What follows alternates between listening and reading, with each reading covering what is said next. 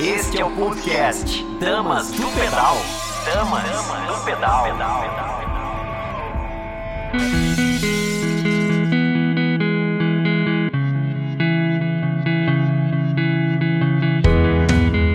Eu sou Tcherna Mundim e esse é mais um Dama do Pedal, um programa feito por apaixonados pelo ciclismo, para apaixonados pelo ciclismo e para você que ainda vai se apaixonar aqui com a gente, se inspirar.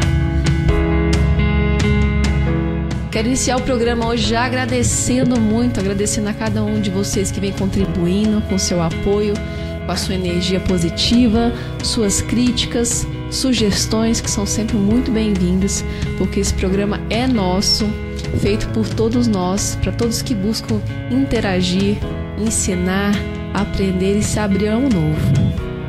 Agradecer também os nossos apoiadores que nos ajudam a estar aqui hoje, a oferecer sua atenção em prol de um projeto feito com muito amor. Nosso muito obrigado à equipe da Odontologia Escudeiro, que cuida do nosso sorriso, melhora a nossa autoestima, a Challenge Trainer da Nicole Debon, que nos dá feedbacks diários com um sistema novo de treinamento para você, que seja indoor, outdoor, para você se manter em forma, melhorar a sua saúde e te ajudar a conquistar aquela aparência que dá gosto quando a gente se olha no espelho, né? Queridos, graças a cada um por apoiar o nosso esporte.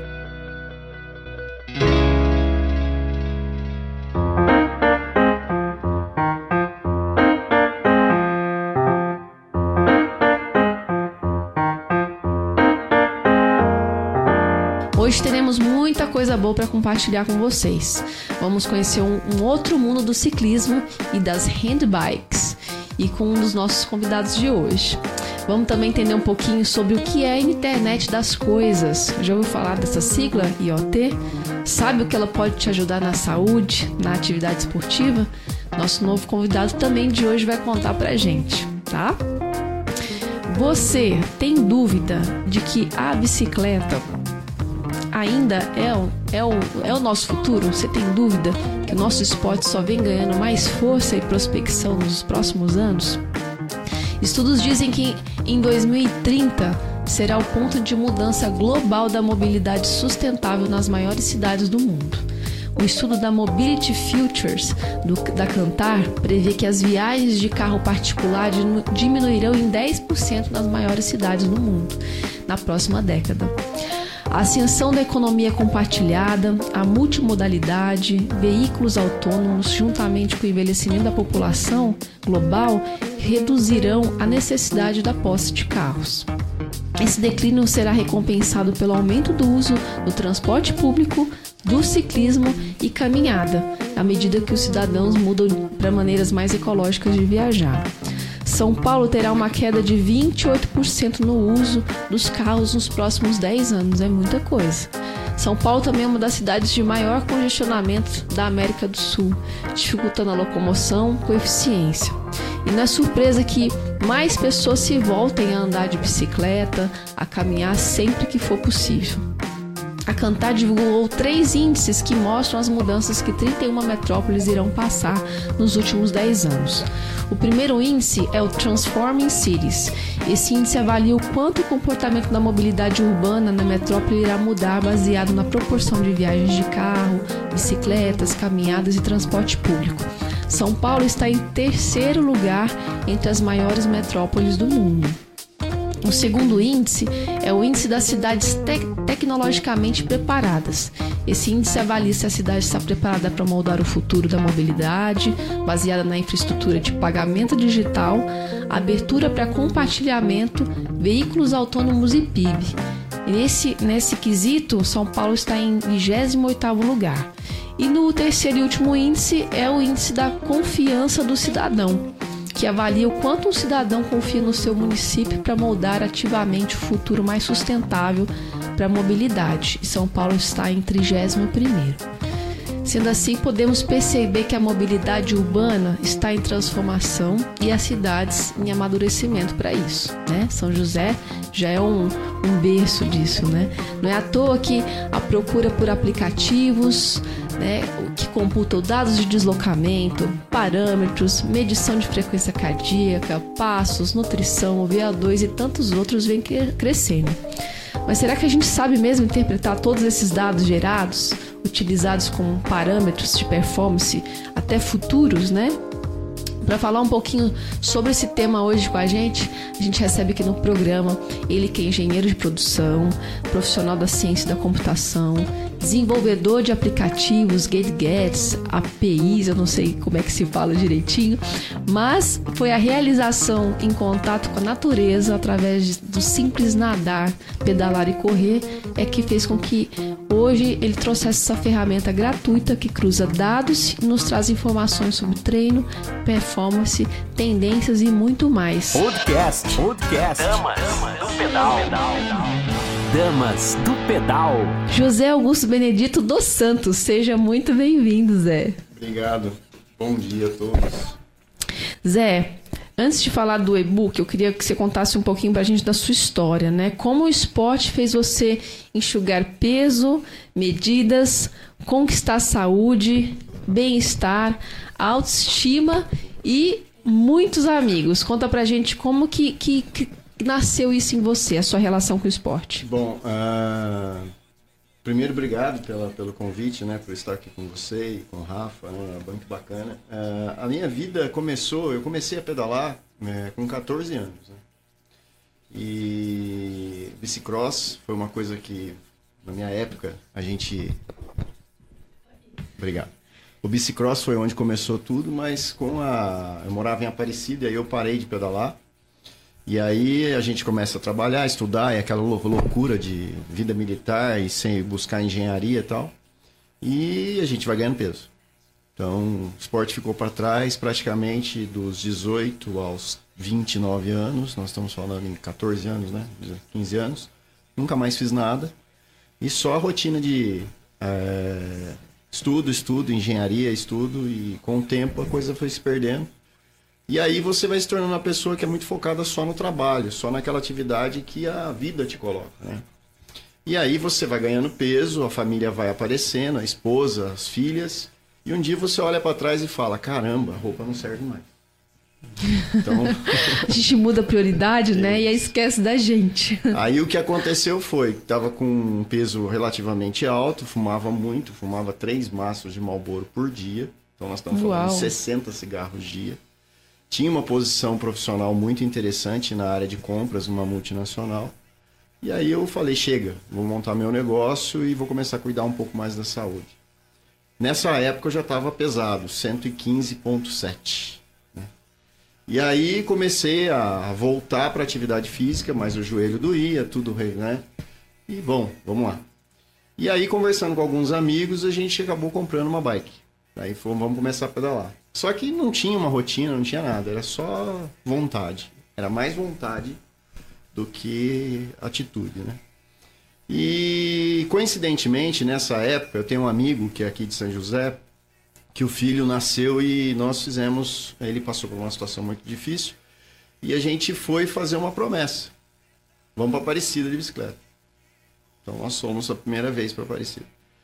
E aí esse grupo começou a crescer, hoje a gente leva muitas pessoas para lá e aí começou a virar uma rotina o pedal. Então a gente começou a usar uhum. isso como uma disciplina para uma vez por ano levar o pessoal para Aparecida. Então nos últimos cinco anos, né, é uma, uma longa jornada, e nos últimos cinco anos a gente começou a pegar mais sério na atividade esportiva. E aí foi quando a gente começou a brincar um pouco mais com a bicicleta, com a natação, com a corrida. É mais ou menos essa. Brincar muito mais, né, Zé? É. Você emagreceu quantos quilos? Conta 38 quilos. E parou de fumar? Parar de fumar já faz um bom tempo, mas a bike foi a grande referência. Viu? Para você que tá aí e acha que não é possível fazer a mudança em você, a gente tem provas aqui hoje de que é muito possível né? Fazer a mudança a hora que você quiser. O milagre a gente faz, é a gente que faz, né, Zé? É isso aí. E se autoconhecer é a melhor forma de se autoajudar, né? É isso. E como que surgiu essa vontade, essa necessidade de escrever esse e-book? Conta um pouquinho pra gente como que foi, é, quem são seus parceiros, como que, como que funciona e como que a gente pode ajudar as pessoas com ele. Tá, o, o, o e-book ele é um livro digital que ele foi feito dentro do ambiente da Apple, né? Nós temos uma parceria de desenvolvimento com eles. E numa conversa com o Gustavo Valério da SBR, o Gustavo me apresentou a CRIO, que é a Specialized Assistida. E num pedal com o Gustavo, eu fiquei pensando, eu falei, Gustavo, pô, cara, essa bicicleta é totalmente assistida, tem um mundo de coisa acontecendo com ela. Ela tem um aplicativo extremamente inteligente.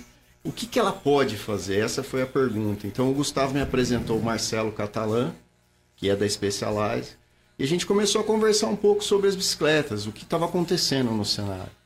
E essa vontade de desenvolver aplicativos e começar a pensar no esporte, eu já vinha desenvolvendo há um tempo. Então, assim, é, entender como é que funcionava o Runkeeper, entender como funcionava o Strava, começar a, a visualizar esses aplicativos, mas não somente no sentido de utilização, porque o que a gente percebe, desculpa a brincadeira, o com, né? Todo mundo quer o com, vamos buscar o com, vamos subir montanha, né? É a ideia de estar tá lá na, na, no auge dos aplicativos. Mas o aplicativo em si, ele tem uma função. Quando você começa a analisar as informações, quando você está usando o Strava, que você começa a ver os, ah, o quanto você andou, a frequência cardíaca que você utilizou, uh, o ritmo, a cadência, essas informações elas são importantes. Vai virando um banco de dados ali, Isso. né? Isso. Então, automaticamente, você começa a perceber e dentro do que você, da, do que você comentou sobre mobilidade e dados, nós geramos muitas informações. Hoje em dia, a velocidade com que os dados são gerados são muito grandes. Então, uh, nós três aqui, se você for parar para pensar, o seu telefone está gerando informação, o seu relógio está gerando informação o tempo todo. Agora, o que você faz com isso?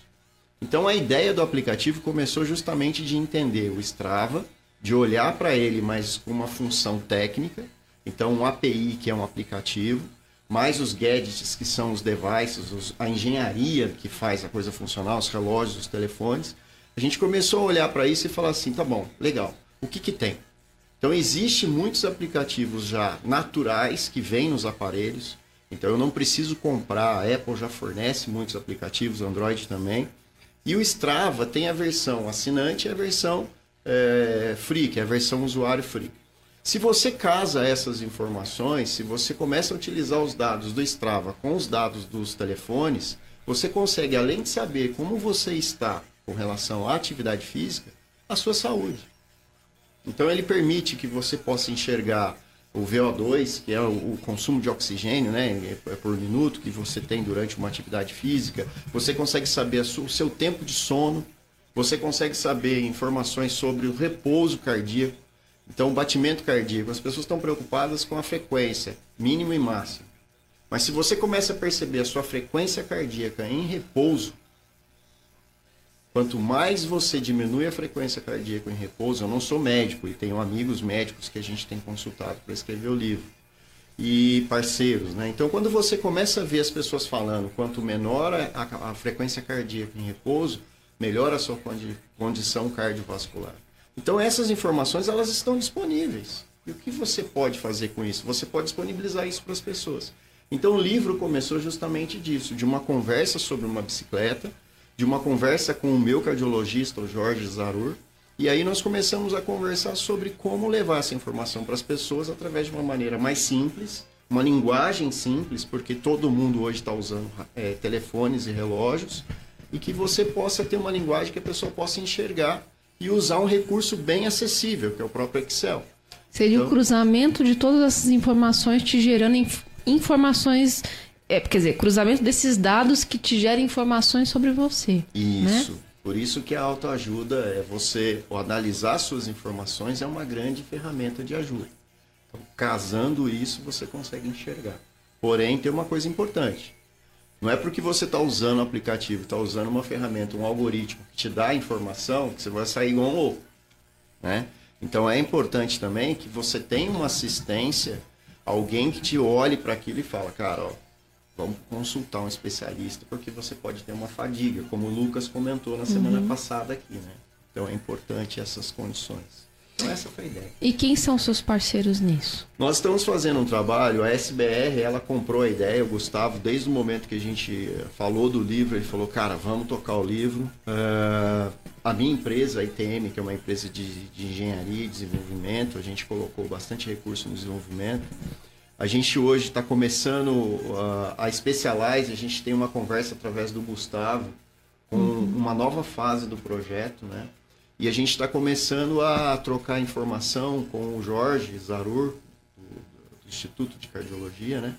Que o Jorge ele tem uma, uma visão bem interessante sobre o esporte e a nossa ideia é avançar um pouco mais nas pesquisas com as bikes elétricas. Aí já é uma segunda fase. Segunda etapa. Nós temos muitos amigos que são engenheiros, né, que tem essa destreza com a matemática e a, gosta de analisar e já é isso nato, né?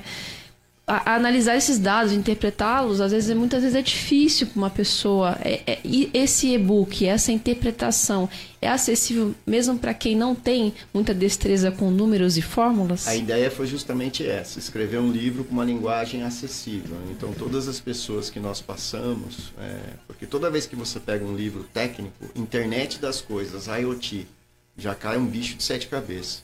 É muito simples, cara. Tudo está conectado, desde o seu da sua geladeira até o seu relógio, ele está conectado hoje. Por quê? Porque ele tem um Wi-Fi. Agora, uma linguagem que as pessoas possam entender, ela é muito importante. Então, como que você usa, como que você vê, como que você acessa as informações. Então, a nossa, o nosso objetivo foi justamente esse. Permitir que as pessoas possam buscar essas informações de uma maneira muito mais simples. Você falou um pouco sobre o Strava, né, esses aplicativos da Apple. Quem não tem Apple, quem tem só o Strava, consegue se beneficiar também? Ou vocês vão ter uma segunda ou terceira etapa de trabalhar isso também com Android? Então, o livro, ele nós focamos bastante nos aplicativos nativos desse ambiente Apple, né? Até porque o livro ele foi feito dentro da plataforma. Mas nós fizemos uma pesquisa que todas as opções que estão disponíveis na Apple estão disponíveis no Android.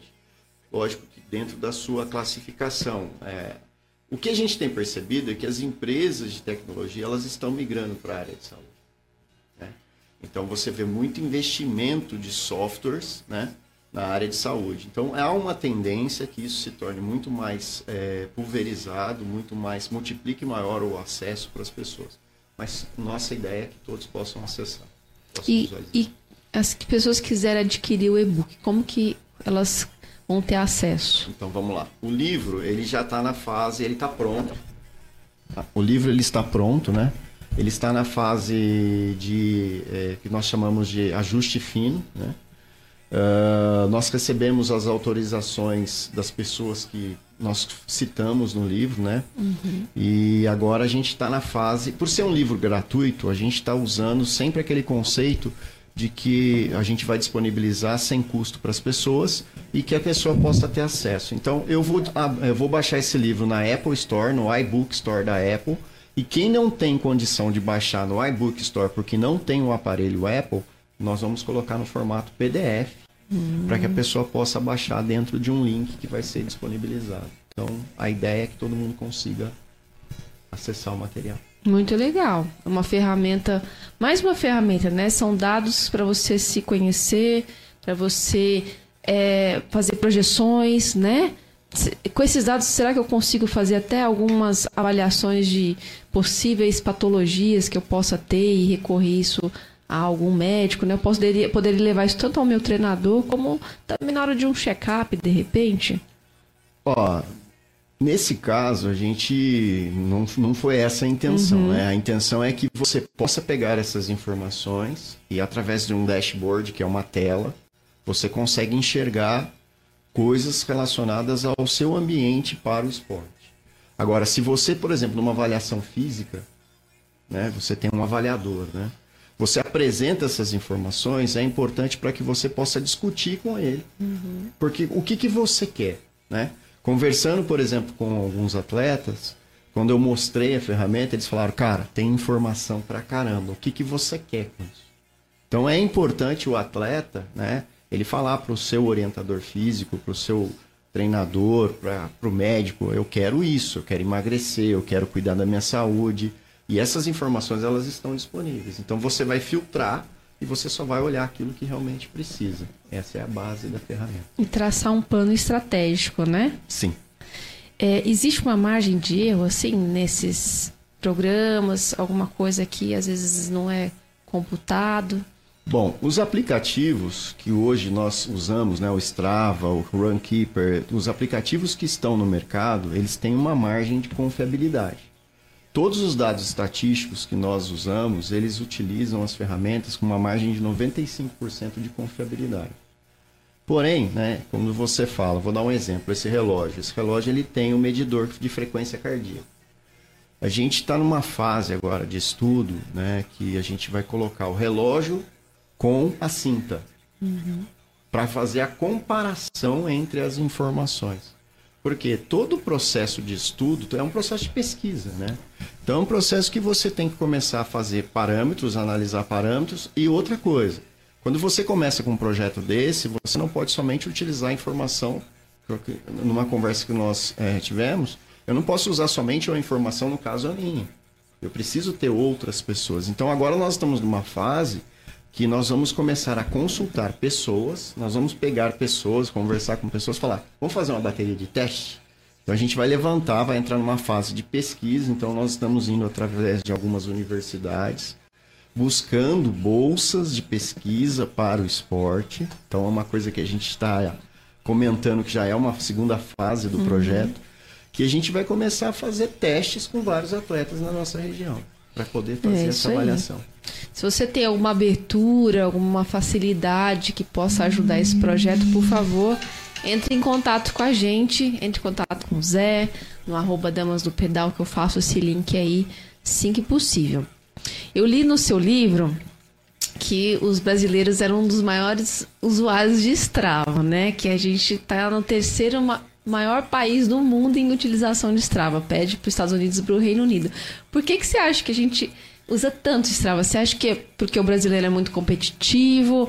Ou é para poder é, utilizar isso como uma ferramenta de treino? Ou é para pegar um, um, segmento e colocar ali no intervalado, mas para poder ter um, uma você conseguir se avaliar frente a pessoas que você considera pessoas de alto rendimento? Por que, que você acha que a gente está tá ali no top 3? Eu vou falar pelas pessoas que eu conheço. Tá? É, nós gostamos de informação, é, faz parte. Você mesmo comentou, nós temos amigos que são matemáticos, engenheiros que gostam de dados, que gostam de visualizar. Nós somos curiosos por natureza, então quando você falar de si próprio é muito importante. Então as pessoas elas olham, é, quando você chama alguém pelo nome, a pessoa olha e presta atenção em você, isso é fundamental. Quando você começa a ter uma ferramenta que te ajuda a enxergar essas informações, você está cativando aquilo que o povo gosta. Então o Strava hoje nós estamos falando na terceira ferramenta usada, né?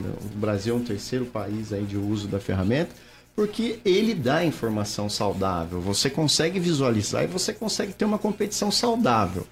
Agora, é legal você observar essas informações para que você possa pesquisar onde você pode ir. Então, o recurso do Strava, ele tem, ele tem tanta tecnologia embarcada na, na, na estratégia da ferramenta que cativa as pessoas. Então, você pode, eu posso fazer uma pesquisa, o meu nível de pedal com o seu. Então, eu consigo, numa tela do Strava, olhar e falar assim, vamos fazer uma comparação? Quantos pedais você executou, quantos eu fiz, qual foi a cadência. Então você vai estimulando. Estilo de pedalado, estilo Isso. de atleta, né? Você muito estimula. mais do que só ver um segmento, né? É uma ferramenta muito bacana. Esses dias nessas conversas a gente vai conversando e vendo, né? Que mais do que só ser um, um, um, um aplicativo de acompanhamento, você consegue ter muita informação sobre você, sobre as suas deficiências, sobre o que, que você precisa trabalhar para potencializar algumas deficiências, para melhorar algumas deficiências. Então, se você utiliza essas, esses dados né, para te gerar informação, tem muita coisa bacana. Né? Você tem que parar e realmente utilizar esse autoconhecimento com os dados que está te apresentando. E saber o que você quer olhar o que você quer e para onde você quer ir, né? É isso aí. Zé, você é um caso de sucesso, você saiu de um grau de obesidade hoje para conquistar o peso saudável, saúde, qualidade de vida. O que que o esporte trouxe para você? O que que você poderia falar para quem está nos assistindo assim que para ajudar essas pessoas a se tirar da inércia, né? Vida. A única palavra que você pode traduzir do esporte hoje é vida. Porque vamos, vamos fazer só uma, uma análise da situação atual. Né? Nós vivemos uma pandemia no mundo, E se você não tiver uma atividade esportiva, com todos os problemas que estão surgindo em função disso, você pira. O que o esporte faz é te levar, te centralizar para viver. Resumindo, é isso. O esporte faz com que as pessoas tenham vida. É isso aí. Até a nossa última frase hoje do programa tem tudo a ver com isso. A gente está em sinergia. E por falar em dados, parâmetros, informações, nada disso adianta se eu não souber entender nosso equipamento e estarmos anatomicamente confortáveis em cima de uma bicicleta. Fabão, qual que é a sua dica de hoje pra gente?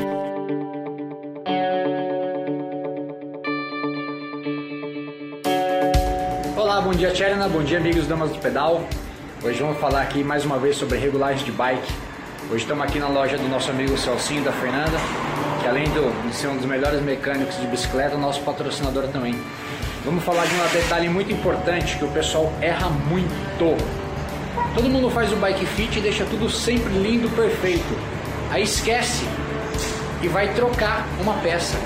Esquece de tirar as medidas da bicicleta, né? Então aqui eu vou deixar dois exemplos bem clássicos de guidão. Às vezes você fala assim, ah, eu vou só trocar o guidão. Mas olha a diferença de um guidão para o outro, dá quase um centímetro. Então a gente tem que tomar muito cuidado com a curva do drop, tanto no guidão, tá vendo? Então um guidão um centímetro maior vai fazer com que minhas manetes fiquem avançadas, o que eu vou ter de compensar com o avanço, tá? E mais gritante ainda é a diferença no selim. Então, gente, sempre que for trocar alguma peça, meça o tamanho, a distância, a altura, que está tudo, antes de você substituí-la. Porque, ó, uma diferença gritante dessa aqui numa pedalada interfere muito, tá bom?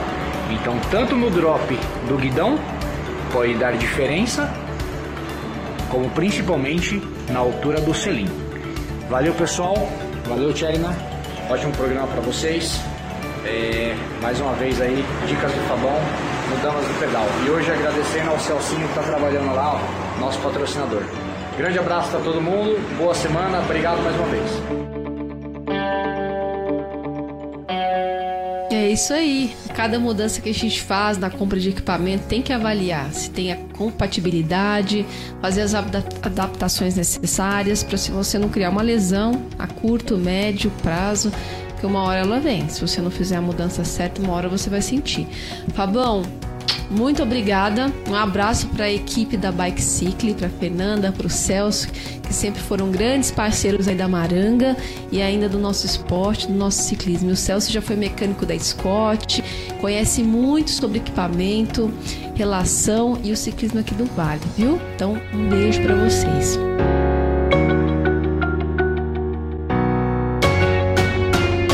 E por falar em ciclismo, tivemos algumas conquistas no ciclismo feminino. As mulheres estão brilhando no Mundial, é isso mesmo.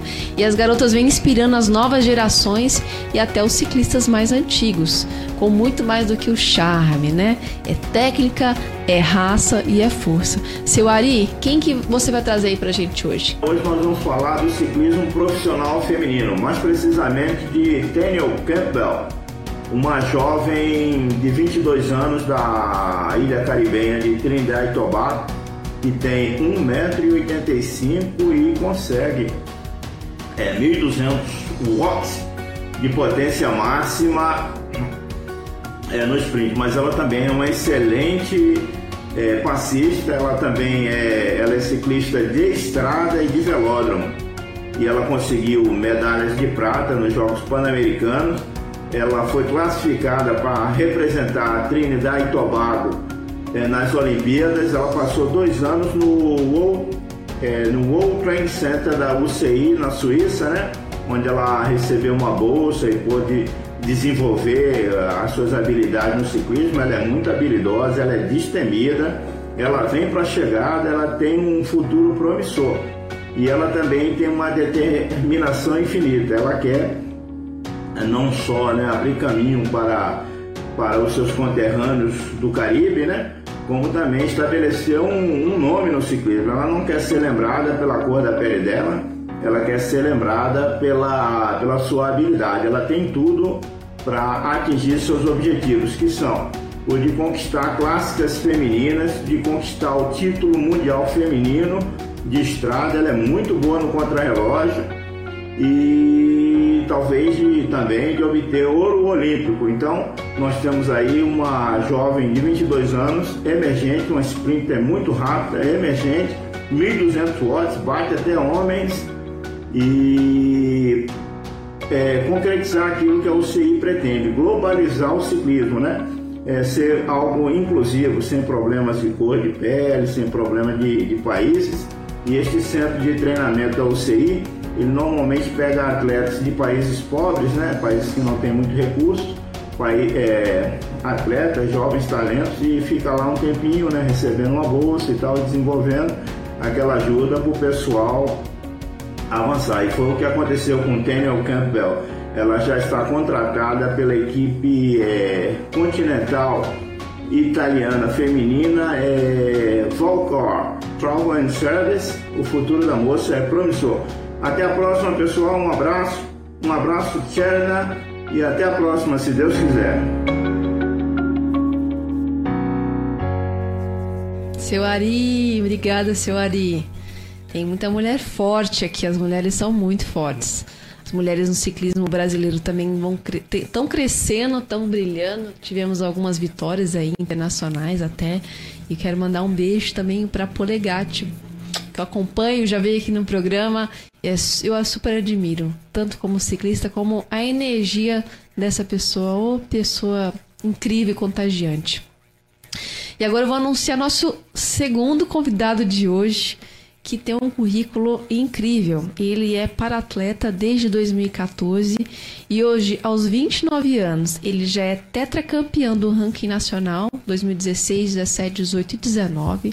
Ele é tricampeão brasileiro 2016, 17 e 19 tricampeão da Copa do Brasil 16, 17 e 18, pentacampeão paulista 2015, 16, 17, 18 e 19. Com esse currículo vem coisa boa por aí, hein? Seja muito bem-vindo, Rafael Almeida. Obrigado, bom dia a todos, bom dia Zé, bom dia Eterno. Obrigado pela oportunidade de estar aqui participando com vocês. Rafa, conta pra gente o que, que aconteceu com você, o que, que limitou as suas pernas, mas não o seu ser e a sua vontade. Bom, é, em 2010, né, minha vida mudou bastante porque eu sofri um acidente de moto e nesse acidente eu colidi na traseira de um carro, eu fraturei a coluna e fiquei paraplégico.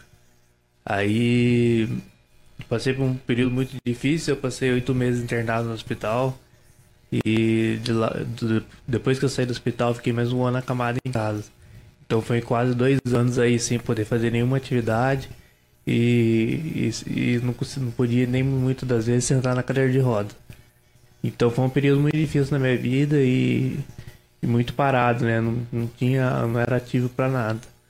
É, em determinado momento fui, fui liberado para começar a iniciar no processo de reabilitação, fazer fisioterapia e, e me vi numa situação que eu achei que não ia ter mais uma retomada na minha vida, que não ia voltar a ser ativo como era antes até o momento que eu conheci o ciclismo, né?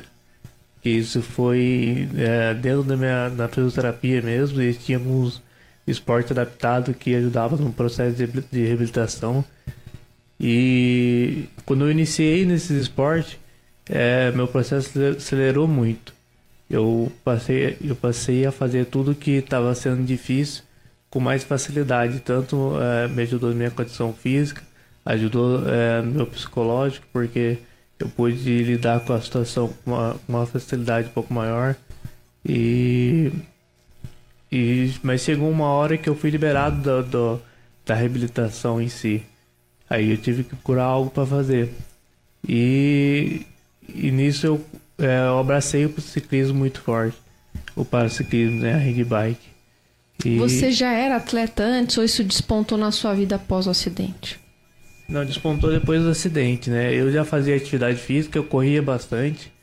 É, eu trabalhava no exército, então eu sempre estava fazendo alguma atividade relacionada ao exército mesmo.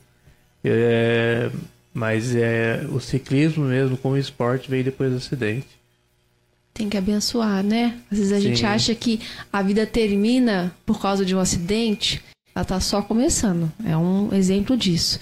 Nesses momentos, às vezes aparecem alguns anjos da guarda, assim, para apoiarem a gente, a mostrar um caminho novo, a nos ajudar a não desistir. Às vezes a gente pega alguém como referência. Teve alguém que te estimulou, que te trouxe para esse mundo, te apresentou e, e, e, te falou: não, não desiste. É, um, tem um amigo meu que ele também é cadeirante, ele já tinha uma handbike na época. E, e, na época ele chegou a comprar uma outra mais nova, né? Que tinha um, uns componentes melhores e tinha um original bem melhor e ficou com uma parada. Ele viu minha dedicação no início, que a vontade de estar tá pedalando, e ele me convidou a, a, a, ir na casa dele. E quando eu cheguei lá, ele falou: pô, tem uma surpresa, vou te dar a ride bike.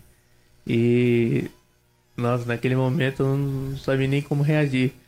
Pra mim foi um dos melhores, foi até melhor do que ganhar uma cadeira de roda, né? Ah, imagina, é igual a gente, é o brinquedo novo, né? Foi até melhor. E te dá um, né, uma oportunidade de se descobrir. Eu vou perguntar tudo sobre handbike, tudo sobre paraciclismo, que é tudo muito novo pra gente. Pelo menos pra mim, é tudo muito novo e é um, um assunto muito bacana. Você disse que iniciou uma handbike de ferro, né, em 2000, mais ou menos em 2016, depois você comprou uma de alumínio e que, que isso melhorou sua performance.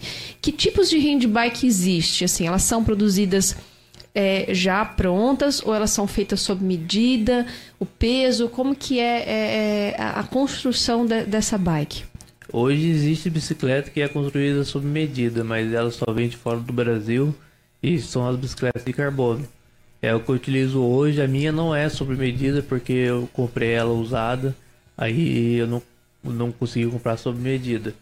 Mas a única, a única bicicleta que é feita sob medida é essa, que é de carbono. As outras que são de alumínio, que é o que o pessoal utiliza bastante, pelo fato de ser uma bicicleta intermediária entre a de ferro e a de carbono, que é a mais cara, é, ela também não vem sob medida, mas ela tem muita regulagem. Então a pessoa que compra uma bicicleta dessa, ela consegue estar tá regulando e ajustando para o seu tamanho e tem muita, muita coisa a ser ajustada na largura, alto, o comprimento do seu braço e tudo mais, então isso é possível fazer. Quanto que pesa em média assim uma de ferro, uma de alumínio e uma de carbono? A de ferro hoje em dia é muito pouco utilizada, é mais para quem está iniciando mesmo, assim como eu lá em 2014, né? A pessoa quer só ver como é, compra uma de ferro. Mas uma de ferro hoje pesa em torno de uns 25 quilos. Nossa, é muito pesado. Que é pesado. o que pesava a minha na época. E você conseguiu ser campeão com uma de ferro. É, paulista, né? Paulista. Mas, Paulista, sim. né, eu tenho certeza que seus adversários tinham equipamentos já muito melhores, né? É, então, na época, em 2014 é, e em 2015, não tinha muita tecnologia voltada para handbike. Então, muitos dos atletas, todos utiliza, quase todos utilizavam bicicleta de ferro. E também os componentes eram muito iguais. Então, é, o que destacava mesmo é se o, seu cara ali na bicicleta estava treinando ou não no dia a dia. o equipamento era quase todos iguais. Essas bikes, essas handbikes, elas são estáveis, assim, a pilotagem dela é difícil, você tem que desenvolver uma técnica para isso, como que funciona? É, então, é, às vezes as pessoas acham de fora, chegam a falar para mim que acham que é um pouco fácil pelo fato de estar deitado, né? Que não tem três, tem três rodas, na frente duas atrás parece um triciclo, não tem perigo de cair, mas não é bem assim. Tem que ter uma é, técnica na curva. É, você tem que, ao fazer a curva, você tem que acompanhar o seu corpo para a bicicleta não tombar, que acontece. E eu mesmo já caí algumas vezes. E, e a forma de pedalar também é quase que, que é, de um trabalho de uma bicicleta convencional como o Lucas estava falando na semana passada, tem todos os vetores de força, a, a hora certa de puxar, a hora certa de empurrar. Então você, você tem que saber trabalhar com isso para você estar tá ganhando é, mais velocidade, conseguir aplicar força de uma forma mais correta. Você tem que ter a leitura do seu corpo, a leitura do terreno e da aerodinâmica, né? Que você tem que fazer para conseguir fazer todo esse movimento acontecer de forma sinérgica, né? Você, eu estava dando uma pesquisada, né, e vi que tem diferença de, de handbike da, de, do ciclismo, de speed e de mountain bike, né? tem uma diferença até da questão das rodas. Você já experimentou, já foi pro mundo da mountain bike também ou você fica mais na parte do asfalto? É, eu sempre, eu já experimentei, mas eu sempre fiquei mais na parte do asfalto, pelo fato de, de a velocidade ser um pouco maior nessa na, nas modelos de speed, então é, eu sempre gostei mais. E as competições é, oficiais pela CBC são todas né, de modalidade de speed, né? Da handbike com pneus finos. Então, é, quando eu iniciei nas competições e tô até hoje, eu sempre treinei e competi com, com esse tipo de bicicleta. Mas você, você treina mais aqui em São José mesmo? É, sempre treinei em São José. Sempre treinou em São José. Eu já fiz algum, é, eu tenho alguns amigos que, que moram em São Paulo. Eu já fui, fiquei umas duas semanas para lá treinando com eles, próximo à USP. E, é mais para um poder passar um conhecimento pro outro, e um aprender com o outro, mas a maioria dos meus treinos são realizados em São José. Existe um pré-requisito, assim, pro tipo de lesão para você poder correr na modalidade handbike? Ou qualquer pessoa poderia ter numa handbike ir lá e correr nessa, nessa modalidade? Não, existe um requisito. A handbike é voltada para é, pessoas lesadas medulares, no caso cadeirantes, né? É, o paraciclismo engloba vários tipos de deficiência, tanto é, é, é deficiência visual, tem os lesados medulares, medulares que é handbike, é, paralisia cerebral, que a pessoa às vezes não tem um equilíbrio muito bem, mas pode estar pedalando também. E tem a classe C, né? Que a classe C muitas das vezes é um pessoal amputado de um membro inferior ou se não tem alguma diferença entre uma perna e outra. Isso se inclui na classe C. É, então ao todo são é, quatro tipos de, de categoria e 15 que, tipos de classe. Só na handbike tem cinco tipos de classe, de H1 até H5. Essas aí, classes são, são classificadas como? É, toda pessoa que quer iniciar na competição para ciclismo, ela passa por uma bancada de classificadores funcionais. Essa bancada é composta por profissionais médicos, fisioterapeutas e, e muitas das vezes até profissionais de educação física, técnicos e, e às vezes também tem é, é, é, dirigentes da CBC que fazem parte dessa comissão técnica. Eles vão avaliar todo o laudo médico da pessoa, o tipo de deficiência e a lesão que ela possui. Por exemplo, é, lesado medular, só no parasquismo tem cinco classes. O que divide essas cinco classes são o nível de lesão que ela possui. Por exemplo, o atleta que, que, que fraturou a cervical em C6 para cima, eles são da categoria H1, que é mais voltado para tetraplegia, pessoas que têm muito movimento na mão. Muitas das vezes até pedalam com a mão amarrada. É, tem H2, que é a minha categoria, que é a lesão de C7, já começa a entrar para torácica, que também afeta um pouco da mão, né? Eu tenho um pouco de é, déficit no braço, principalmente na parte do tríceps. É um pouco a minha força minha é um pouco diminuída, é, que é a minha categoria H2. H3 é a pessoa que tem o, a, o braço completo e tem nenhum déficit de força no braço. Só que também não tem movimento das pernas. Então esses são os H3. H4 já é a pessoa que tem, além dos braços bons, ele tem um equilíbrio de tronco muito bom. É a pessoa que fratura a parte da lombar.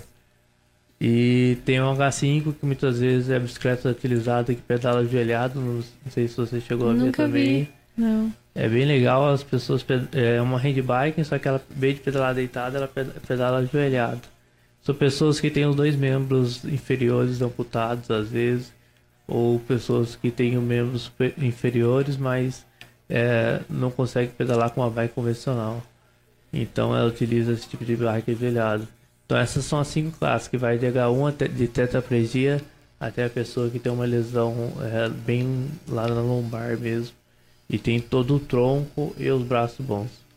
Puxando sardinha pro público feminino, também tem muitas mulheres, porque eu vejo muitos homens aqui treinando no Urbanova, mas eu nunca vi uma mulher. Tem também um público feminino, tá indo atrás, também tá se empenhando, treinando? Tem bastante, na verdade. É? É. As mulheres são, além de ter bastante, são muito fortes. Muitas vezes, às vezes, até mais do que os homens. E é, disse a Jade Malavase, ela é, da, ela é integrante da seleção brasileira de, de paraciclismo. Ela sempre está participando de competições internacionais e tudo ela mais. Daqui da região também? Ela mora em Brasília hoje. Em Brasília. E, e, as provas mais importantes a nível nacional, quais são? A nível nacional é a Copa Brasil, né? E é organizada pela CBC e o Campeonato Brasileiro. E é, existem esses dois campeonatos que são os mais importantes em nível nacional. E lá fora temos muitas provas também? Existe, existe a Copa do Mundo, existe o é, Campeonato Mundial e a Paralimpíadas e o Parapan-Americano. E você tem projeção de ir para fora um dia? É, então, eu tenho muita vontade de começar a participar de uma Copa do Mundo. Eu venho procurando melhorar tanto na minha parte técnica, é, profissionais envolvidos para que eu possa estar melhorando minha performance na bicicleta e também é, venho procurando melhorar meu equipamento, né? Como eu falei, eu, eu consegui trocar minha bicicleta de alumínio para uma de carbono. Hoje lá fora, em competições internacionais, todos os atletas de outros países, todos têm bicicleta de carbono. Ninguém mais utiliza bicicleta de alumínio. E sem falar nos componentes, que é... É, tá, é os... melhora muito, né, a sua, não é nem só o peso, né? É toda a conjunção ali, né, do, do desenrolar, né, da bike. É, as provas, geralmente, elas são feitas em circuitos, mais lugares planos, ou existe um padrão de altimetria, um tempo de prova? Como que funciona a questão da prova? Ou tem vários tipos também? É, tem vários tipos, é de acordo com as, com as classes e categorias também. É, é, sobre subidas e altimetria, é, sempre existe, todas as provas têm. É, tanto a CBC quanto a UCI, lá em provas internacionais, eles procuram colocar subida porque é o que acontece em todos, em todos as, os campeonatos. Então a gente pedala em plano, falso plano e subidas. E a distância das provas é de acordo com as categorias. A minha categoria, por exemplo, é de 50 a 60 km a prova de resistência. Hum. E a H3 já, é já é 80 km e a H4 pode chegar até 100. Então, e o então nosso Urbanova aqui simula bem? Simula bastante. É. Simula bastante. Às vezes falta um pouquinho mais de plano, né? Mas porque não sobe uhum. muito, sobe e desce, mas é, simula bem, principalmente com competições internacionais. Você pega bastante subida. Conta pra gente aqui, puxando sardinha pro Zé. Você também utiliza Strava, utiliza algumas dessas ferramentas aí de medição? Eu, eu utilizava bastante o Strava antes de começar. Eu, hoje o meu técnico é o Lucas, que esteve aqui semana passada, né? Deixo um agradecimento a ele pela oportunidade de poder estar treinando com ele. E e depois que eu comecei a treinar com ele, mudou, em pouco tempo já mudou bastante coisa. Ele, antes de nós começar a treinar, ele sentamos juntos, conversamos. Ele me explicou a forma que ele trabalha, todo o sistema que ele utiliza, né, que é o TrainePix. E a importância de eu conseguir sincronizar todas as informações do meu treino com o sistema que ele utiliza. Aí eu passei a comprar um equipamento melhor, comprei um Garmin melhor, com frequência cardíaca, cadência e tudo mais. E hoje todos os meus dados são sincronizados no TurnPix e ele analisa e consegue estruturar um treino de acordo para mim. E é interessante que ele é, procurou a entender um pouco mais sobre a minha lesão, sobre a minha categoria e isso eu acho que está sendo um diferencial bastante grande, porque é, não é só saber passar um treino, a pessoa conseguir entender a minha deficiência, o que eu consigo colocar é, de qualidade no meu pedal dentro, do, dentro da minha capacidade física é muito importante. E, e né, estamos conseguindo juntar tudo isso de informações, tanto de treino, tanto da minha condição física, para tentar melhorar no ciclismo. É, a gente tem que entender as principais limitações, né? E entender também o seu corpo para a gente poder, né, juntos ter mais informações e, e entender o que, que a gente precisa desenvolver cada dia mais, né? Realmente é um trabalho, eu falo que o trabalho do técnico com o atleta, ele vira muito mais que o técnico, é o melhor amigo, vira um mesmo um pai, porque às vezes a gente não tá bem e é o emocional, né? E a gente tem que se abrir para poder a coisa realmente acontecer. E em relação a patrocínio, como que funciona hoje? Você consegue ter um patrocínio? Você a prefeitura também te, te ajuda nesse processo? Como que funciona? Ou tem muito ainda a melhorar? É, hoje eu como atleta eu tenho o patrocínio da empresa do MCard, né, por meio é, da LIF do município de São José. E tem me ajudado demais, é, tanto na parte dos meus treinamentos quanto na parte de competições. É, o patrocínio da MCard vem é, suprindo todas essas necessidades. Ela, meu patrocínio iniciou com ela em 2019 e estamos nessa temporada de 2020 também. E, mas eu acredito que tem muita coisa a ser melhorada, principalmente na parte de, de patrocínio a, a equipes e atletas de, de é, atletas com pessoas com deficiência, né? É, muitos têm dificuldade a credibilidade de conseguir um patrocínio de empresas privadas. Mas é, acredito que a forma que o atleta também se posiciona diante da sua modalidade faz muita diferença. Ele tem que acreditar tanto quanto uma pessoa que quer patrocinar ele e fazer é, a, aquilo se tornar mais, é, como posso dizer, uma credibilidade maior no meio de, do que ele vive, sabe? E eu levo o paraciclismo muito a sério, então é, eu acho que eu consigo transparecer isso para outras pessoas faz bastante diferença. É, se a gente não tiver a segurança da gente, do que a gente é, do que a gente quer levar, né? A gente não consegue atrair também essa mesma energia para a gente, né? Então é muito importante a gente saber se posicionar para a gente também atrair as pessoas que vão nos levar aonde a gente quer chegar. A gente já teve esses dias atrás a advogada Tainá Veloso falando um pouquinho sobre como a gente pode utilizar aí essa carga tributária a favor dos nossos atletas, né? Então procure, você que é profissional, você que tem essa possibilidade, procure pessoas assim que realmente querem fazer a diferença através do esporte, né? Que querem alimentar mais do que uma vaidade, alimentar uma, um, um bom senso, é, oferecer isso dentro da vida e pessoas lutadoras. Aqui a gente tem pessoas incríveis aqui na nossa região. Então, faça seu papel e ajude as pessoas a fazerem o papel delas dentro da vida, né? Quais são suas maiores dificuldades? No, é mais no seu treino, né? É, é, tem, tem alguma coisa que, que é mais difícil para você? É, é que eu me acostumei com muita coisa, mas se for parar para pensar, tem muitos pontos que são difíceis, né? É, eu acho que como eu como ciclista, muitas das vezes é, as, as, pessoas não entendem muito bem o que, que eu estou fazendo numa bicicleta que não é muito comum se ver na rua, né? Então quem é atleta e quem é no meio do ciclismo entende o que eu estou fazendo, que eu estou ali, que eu estou treinando e que eu tô fazendo uma coisa séria.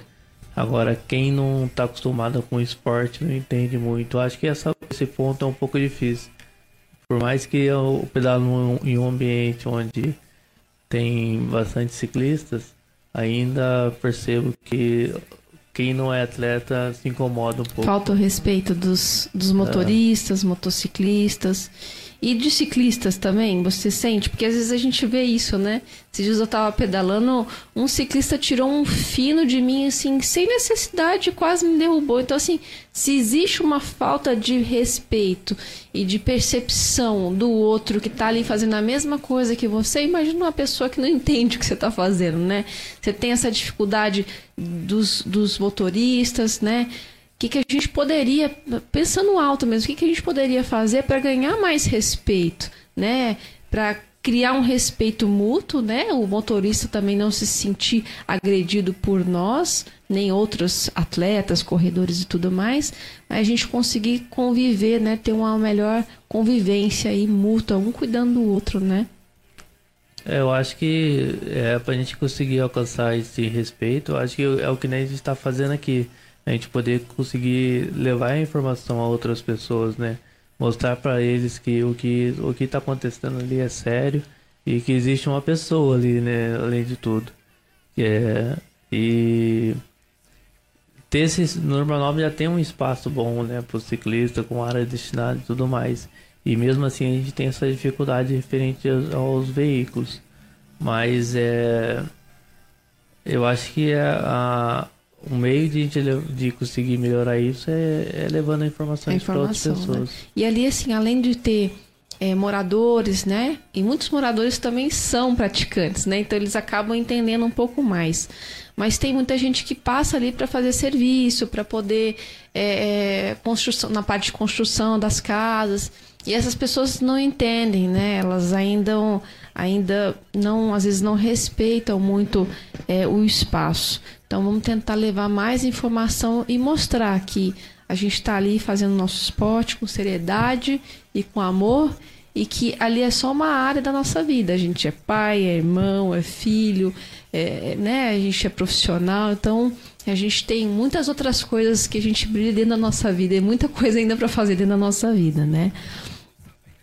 É, o que, que você acha que poderia ser diferente na modalidade hoje? É mais em relação a desenvolver mais provas, melhorar o patrocínio, uma infraestrutura de treino? O que, que a gente, o que, que você acha que pode crescer é, mais dentro do, do paraciclismo hoje? É, falando como no esporte como um todo, eu conheço muitos atletas que têm dificuldade de financeira de conseguir participar das provas. É, e questão de é, ter mais campeonatos, eu acho que seria bem interessante. A CBC vem estruturando isso, principalmente tentando levar campeonatos em vários estados, facilitando pessoas que moram distantes a participar de pelo menos algumas próximas de onde ele mora. É, muitos atletas têm que às vezes atravessar o Brasil, então se ele conseguir distribuir isso em vários estados, aproxima mais os atletas das competições. E sobre o que precisa, o que poderia ser mudado, é a forma como as equipes também enxergam o ciclismo, porque a UCI ela coloca regras que o paraciclismo tem que ser incluído no ciclismo como um todo. Então, talvez é, grandes equipes conseguissem abrir portas para, para o paraciclismo. Eu acredito que muitas pessoas com deficiência se interessariam a iniciar nesse esporte que transformou minha vida e eu acredito que pode transformar a vida de muitas pessoas também. É isso aí. Hoje no, no, no paraciclismo existe é, as equipes ou geralmente são as pessoas correndo de forma mais individual? Existem muitas equipes, mas existem muitos atletas correndo de forma individual também principalmente aqueles que correm atrás de patrocínio e, e tentam fazer é, uma carreira como atleta. É, aqui no Brasil, lá para fora do Brasil, é, muitos poucos atletas são avulsos, muitos são, fazem parte de equipes profissionais e grandes e com toda uma estrutura de equipamento técnico e, e tudo mais. Uma prova de paraciclismo, né? Não sei, você pode me corrigir se eu estiver errado mas exige uma, uma pilotagem muito mais consciente ainda, né? Porque você em cima de uma bicicleta, você tem um volume às vezes pequeno, compacto. Mas uma handbike que você tem um volume muito maior, você tem que ter muito cuidado, né, para não gerar acidente, para não criar e para não sofrer um acidente, né? É, você tem que ter uma consciência ali de espaço muito grande, né? É, principalmente nas competições. É, os atletas andam bem próximo nas competições, principalmente nas curvas. Eles às vezes descobrem, disputam o mesmo espaço nas curvas. E principalmente nas competições internacionais, as mesmas regras que acontecem no ciclismo convencional acontecem no ciclismo. A parte de pegar vácuo, de fazer revisamentos e tudo mais. Então isso entra tudo nesse espaço, nessa percepção de, de conseguir disputar quase ali o mesmo passo que outro atleta. Mas é a gente que está pedalando ali, a gente consegue ter, ter essa percepção e tomar esse cuidado. É isso aí. Quero agradecer a sua participação, Rafa, dizer que o programa está aberto para você falar um pouquinho da sua experiência, para você divulgar as suas dificuldades, as suas necessidades E você que está nos assistindo, né? Aprenda, aprenda que a gente às vezes reclama com com muito recurso à nossa disposição e as pessoas fazem realmente do limão uma limonada. A gente tem um exemplo aqui. Muito obrigada pela presença, pela participação, Rafa. Eu que agradeço pela oportunidade e por poder estar falando do paraciclismo, esse esporte que transformou minha vida e, e que faz muito bem a muitas pessoas. E sucesso para você na sua caminhada, na sua trajetória. Obrigado. Zé, também tenho que te agradecer hoje vir aqui um parceiro de treino querido, super batalhador, que fez a mudança dentro da sua vida, conseguiu conquistar um outro equilíbrio, né? E reconquistar o amor próprio, que às vezes a gente se perde no meio do caminho, mas o mais importante é conseguir resgatar isso de volta e ser uma referência tanto para sua família como para as pessoas à sua volta e trazendo uma ferramenta que vai ajudar muita gente a poder evoluir de num contexto muito mais amplo. Legal, eu que agradeço, muito obrigado pela oportunidade.